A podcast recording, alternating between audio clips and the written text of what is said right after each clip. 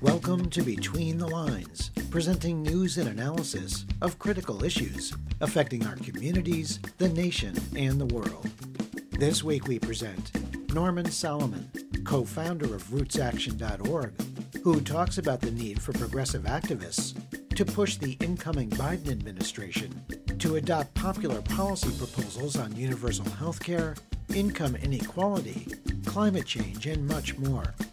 Steven Hassan, a mental health professional and author of the book The Cult of Trump, who assesses the threat of violence carried out by President Trump's fanatical supporters if he should lose the November 3rd election.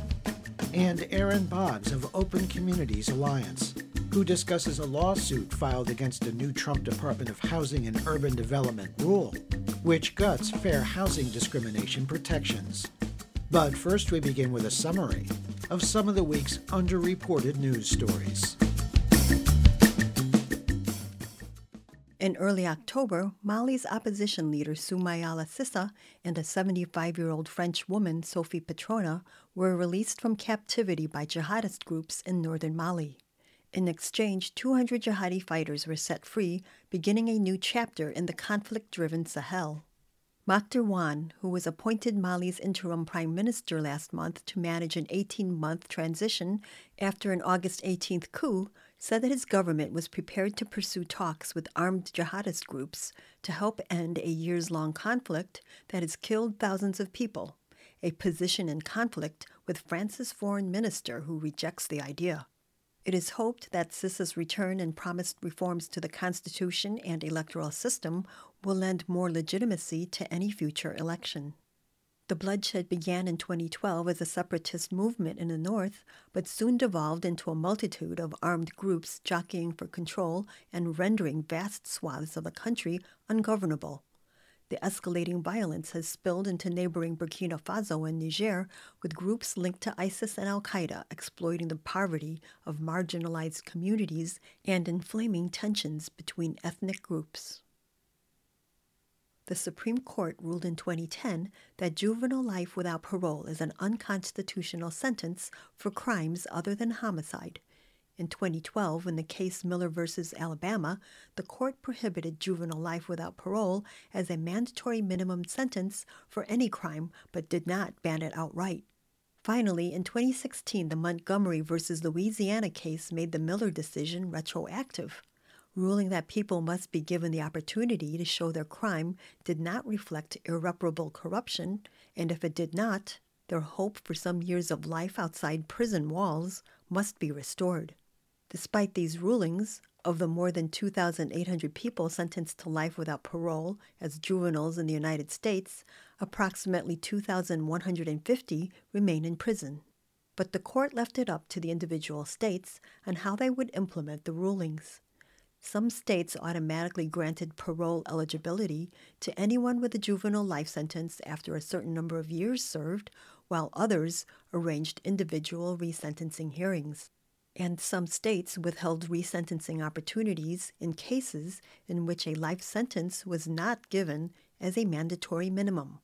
Today, 700 inmates are awaiting a resentencing opportunity, while 1,450 people have been granted reduced sentences but remain in prison. A 2015 study found black children were twice as likely as whites to be sentenced to juvenile life without parole for the same crime. People of color account for 80% of juvenile life sentences in Pennsylvania, 73% in Michigan, and 81% in Louisiana. In the early days of Facebook, there were few rules on moderating content with really no guidelines other than take it down if it gives you a bad feeling in your gut.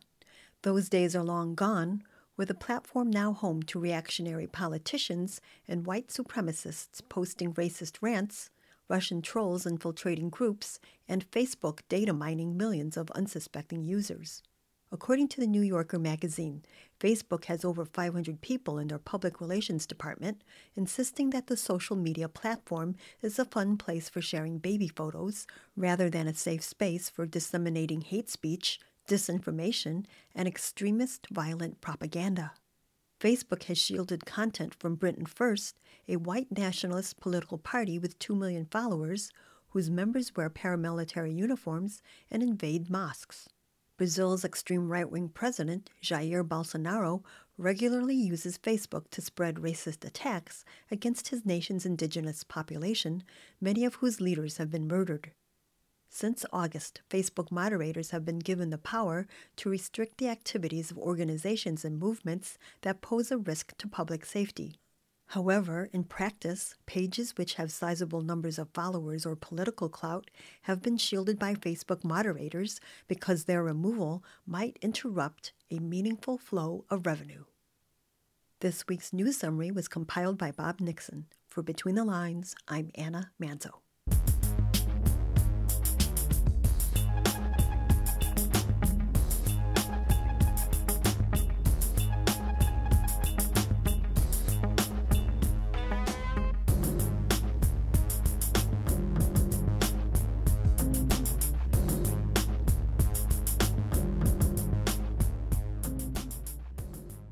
Tension and emotions ran high as the nation prepared for an election day unlike any other in modern American history. President Trump and the Republican Party, sensing that they were headed for defeat in the presidential election and maintaining control of the U.S. Senate, pulled out all the stops to make it more difficult for citizens to vote in the midst of the deadly coronavirus pandemic that has thus far killed more than 230,000 Americans the largest death toll in any country in the world. Through voter suppression tactics, disinformation, and aggressive litigation, the Trump regime and the GOP attempted to block people from casting their vote, invalidate large numbers of mail in or absentee ballots, and to recruit retired military veterans, off duty police officers, and armed right wing extremist groups to intimidate Biden supporters at polling places. Despite these tactics and the president's many threats to resist any election result unless he won, the nation appears to have rejected Mr. Trump in his attempts to undermine democratic constitutional norms and the imposition of his radical authoritarian agenda.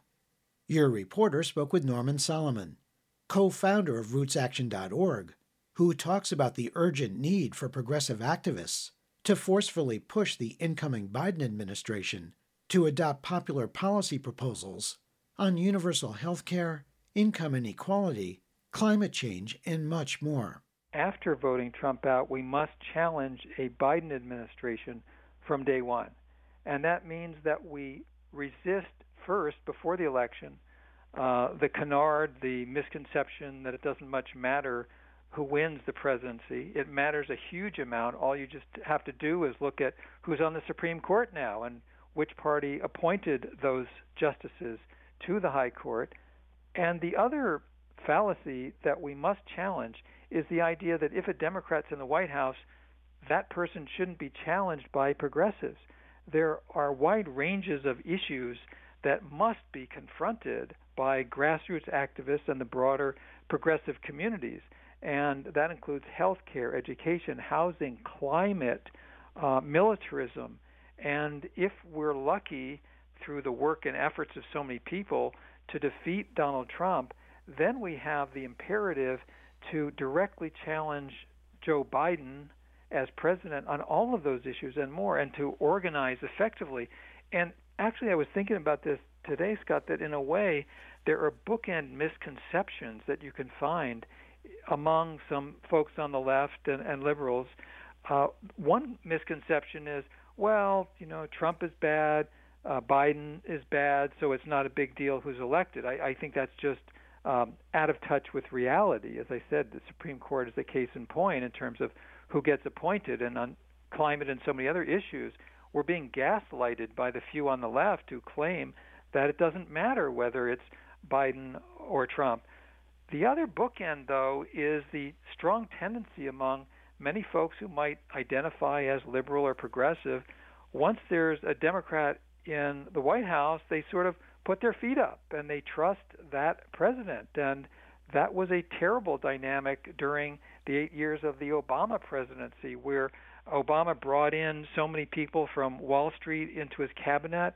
Uh, he launched as many drone strikes and bombings as President George W. Bush had during his eight years. He was not willing to fight for uh, the low income people of this country and disproportionately, of course, people of color. The approach to the climate was certainly inadequate.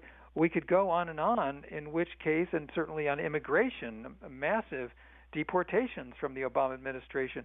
So that's the other part of the uh, set of bookends, I think, where we need to learn from that history. And we have the opportunity, and I think the left is much stronger than it was in 2009 when Obama took office. We've got a strong progressive left, online, offline, in communities across this country. And now we have an opportunity. It's sort of step two of step one. First is it's necessary but insufficient to defeat Trump. And then step two, we've got to have a huge grassroots movement for a Green New Deal, for Medicare for all, for a real challenge to the climate emergency that's ongoing, to challenge the militarism, what Dr. Martin Luther King called the madness of militarism. That also is what must be done and can be done first after we defeat Trump. Norman, I did want to ask you this. In terms of tactics and strategy to move the Biden administration to the left, if he should win office this November 3rd, what are some of the most effective ways in which activists can get involved in doing all they can to make sure progressive policies are adopted? Well, community organizing is so important, and, and protests and public education, the Black Lives Matter movement uh, has been a great example. Uh, the Sunrise Movement on Climate, 350.org, and then the electoral component. I believe that beginning in early 2021, we should identify members of the House and Senate, including many Democrats who claim to be progressive, and really examine their records. And one of the most effective ways to lobby them is to develop primary challenges to prevent their reelection. And maybe it'll be successful, maybe it won't. But the very action of organizing to primary Democrats in the House of Representatives who claim to be progressive and don't vote that way can really light a fire under them and change the dynamic. So I really encourage progressives wherever we live, look into the record of your member of the U.S. House of Representatives. If it isn't appropriate, if it isn't acceptable, there's no time like the present to begin to reach out, to do publicity, to organize, and find an alternative candidate and get serious about it. That's how we're going to make change in the electoral arena. That was Norman Solomon, co founder of RootsAction.org and founding director of the Institute for Public Accuracy. Find more analysis and commentary on the 2020 election results and how progressive groups are organizing for the post Trump era by visiting our Between the Lines website at btlonline.org. In his four years as president, Donald Trump's average approval rating was 41%, the lowest of any of the 13 presidents since World War II, according to Gallup. Despite the fact that a majority of Americans reject Mr. Trump's leadership and many of his policies, the president retains a seemingly immovable core of support. This, despite Mr. Trump making more than 20,000 false and misleading statements since taking office in January 2017, congressional impeachment investigations that confirmed evidence of constitutional violations, numerous corruption charges, and 26 women who've made allegations of sexual misconduct. Perhaps the most damning of all charges against the president comes from a recent Columbia University study, which found that upwards of 130,000 coronavirus deaths of the 230,000 Americans who've died were avoidable if President Trump and his administration had acted sooner and implemented widespread public health precautions. As the president faced the voters, he continued to disparage and blame the media for both his own and the nation's problems, labeling stories he objected to as fake news while calling journalists enemies of the people. Your reporter spoke with Steven Hassan, a cult survivor, mental health professional, and director of the Freedom of Mind Resource Center. Author of the book, The Cult of Trump, a leading cult expert explains how the president uses mind control. Here, Hassan assesses the threat of violence carried out by President Trump's fanatical supporters if he should lose the November 3rd election. the bottom line is they've been in, uh, groomed to believe that if Trump doesn't win, it's because the cheating on the other side. And so they're already of that belief. Uh, oh yeah. In other words, it's like a self-fulfilling prophecy. Yeah, they they've rigged it, etc. And unfortunately, I've been listening to Trump incite violence for years. I want to remind people of his statement way back years ago, where he said, "I could shoot someone on Fifth Avenue, and my followers would still follow me." For any mental health professional, especially, when somebody talks about shooting somebody and wanting people to blindly follow them, that shows a very sick mind. But let's look at some of the violence that has transpired, some of it encouraged by Donald Trump himself. Are there certain groups out there, militia groups, vigilantes, the Oath Keepers, the Proud Boys, folks like that, who will be encouraged to commit violence targeting Democrats or anybody they see as an opponent of Donald Trump? Is that something that you think will play out, or is there some kind of braking system that will mitigate that kind of disaster for the country?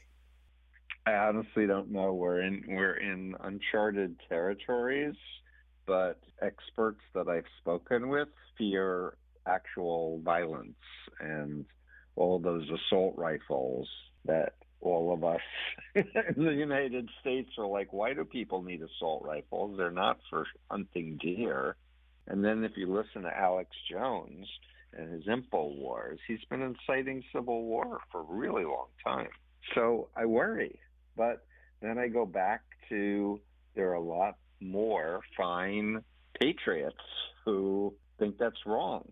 And I'm hoping that they're going to be reaching out to whoever they know who may have arms or whatever and just say, you know, we're all Americans and violence is not the answer. Steve, I wanted to get your view into the period of time between the election and the inauguration of a new president. If Donald Trump should lose this election, what are some of your big concerns about the levers of power that Donald Trump will still control during this couple of month period? Again, I don't want to be negative and depress people, but it, it seems like he would appoint more federal judges.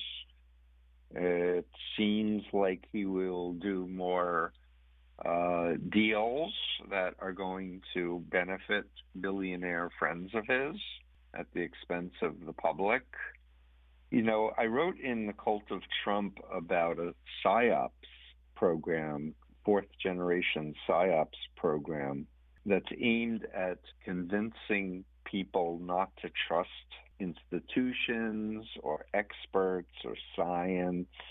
And I'm afraid that that is what's been happening. I mean, if you think about how could anyone appoint someone to be head of the EPA who doesn't believe in the EPA, or someone to be head of education who doesn't believe in public education?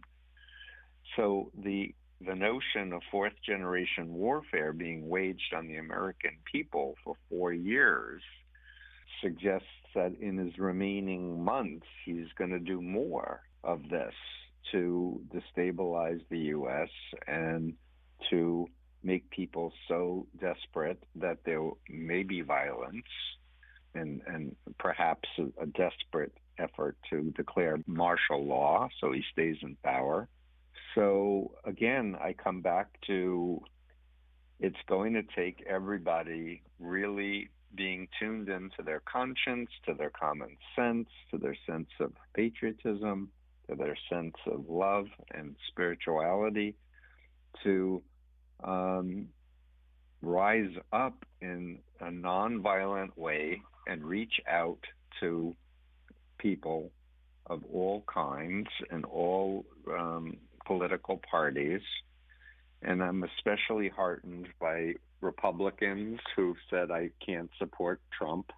With a number of former cult member friends of mine, we're doing a hashtag movement called I Got Out um, in the vein of the Me Too movement. I got out to try to open a large um, pathway for Trump supporters, QAnon believers, to exit that totalistic authoritarian belief system and, and involvement and realize that they, they got conned. They were deceived and mind controlled, and that there's life after cult. That was Steven Hassan, author of the book The Cult of Trump. A leading cult expert explains how the president uses mind control. Learn more about the danger posed by Donald Trump and his fanatical followers by visiting our Between the Lines website at btlonline.org.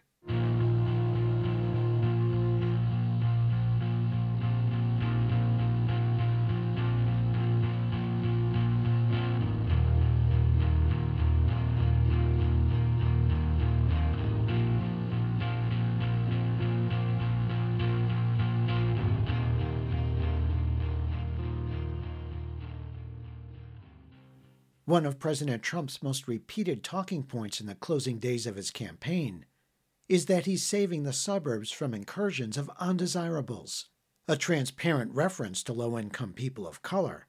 And in return, Trump's begging suburban women, whom he assumes are all white, to please like him. What Trump says he's saving them from is low income housing and the possibility that families living in urban areas could use their federal Section 8 vouchers to move into majority white neighborhoods with higher incomes and better schools. A coalition of state and national civil rights groups filed a lawsuit against the U.S. Department of Housing and Urban Development in federal court on October 22nd, claiming that a new Trump administration rule will make it much more difficult to challenge unfair housing practices in Connecticut and Rhode Island. The rule went into effect on October 26th. Between the Lines, Melinda Tuhus spoke with Erin Boggs, Executive Director of Open Communities Alliance in Connecticut, which is one of the plaintiffs in the lawsuit against Trump's Department of Housing and Urban Development, or HUD. The lawsuit charges that the new Trump rule will make it much harder to overturn laws and policies that seem race neutral, but have a disparate impact on historically disadvantaged populations. Open Communities Alliance is focused on the fact that Connecticut is one of the most segregated states in the country. And that's racially, ethnically, and economically segregated.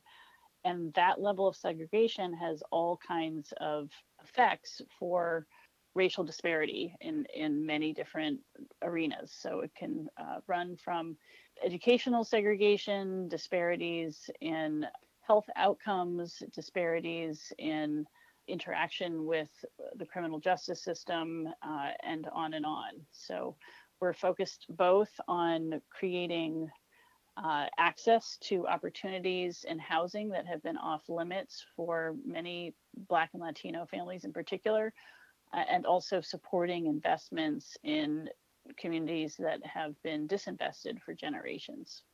Your lawsuit talks about the damage that accrues to injured parties from disparate impact. Can you explain what that means? You know, the notion of disparate impact, this is the idea that there are things that, that are beyond just intentional efforts to discriminate that need the protections of the Fair Housing Act, and those uh, kinds of actions are actions that uh, you know really come into in two forms. One is where you see statistically significant negative impact on one particular group, and the kind of work that we're doing is really focused on when that negative impact is on lower income Black and Latino families. Um, or two, when a policy perpetuates segregation.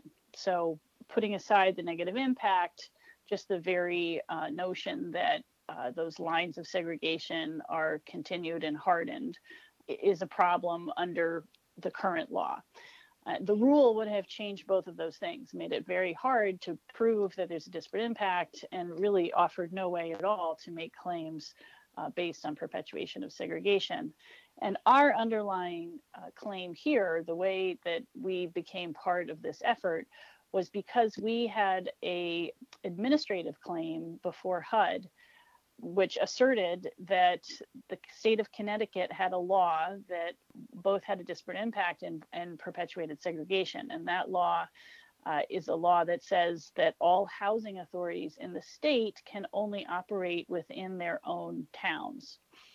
Uh, and when you have the largest housing authorities in the state established in towns with large populations of color and high levels of poverty, and then restrict them only to working within their own town borders, you perpetuate segregation and you have a disparate impact on Black and Latino families.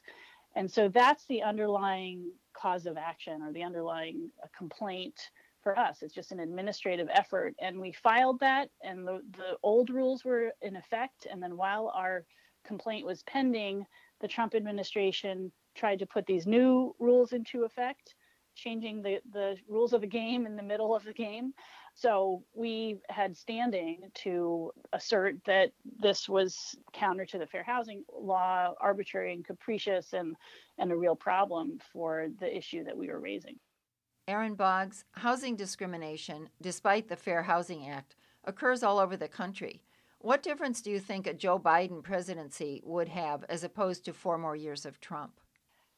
You know, we've seen how President Trump has made the notion of integration a boogeyman across suburbs in the country, or has tried. And based on my conversations with people around Connecticut over the last 20 years, and especially over the last six months, there is a greater understanding that we can do the right thing on integration and affordable housing and still have strong, sustainable, wonderful suburban communities. And there's a recognition that what the Trump administration is doing is creating a false fear. And, and I'm hoping that people just don't fall for that. You know, if Biden wins the presidency, we'll be in an excellent position to have, uh, you know, either the original rule, uh, the, the pre Trump rule back in place, or who knows, maybe even something better than that. That was Erin Boggs, Executive Director of Open Communities Alliance in Connecticut. Learn more about the discrimination lawsuit against Trump's Department of Housing and Urban Development by visiting our Between the Lines website at btlonline.org.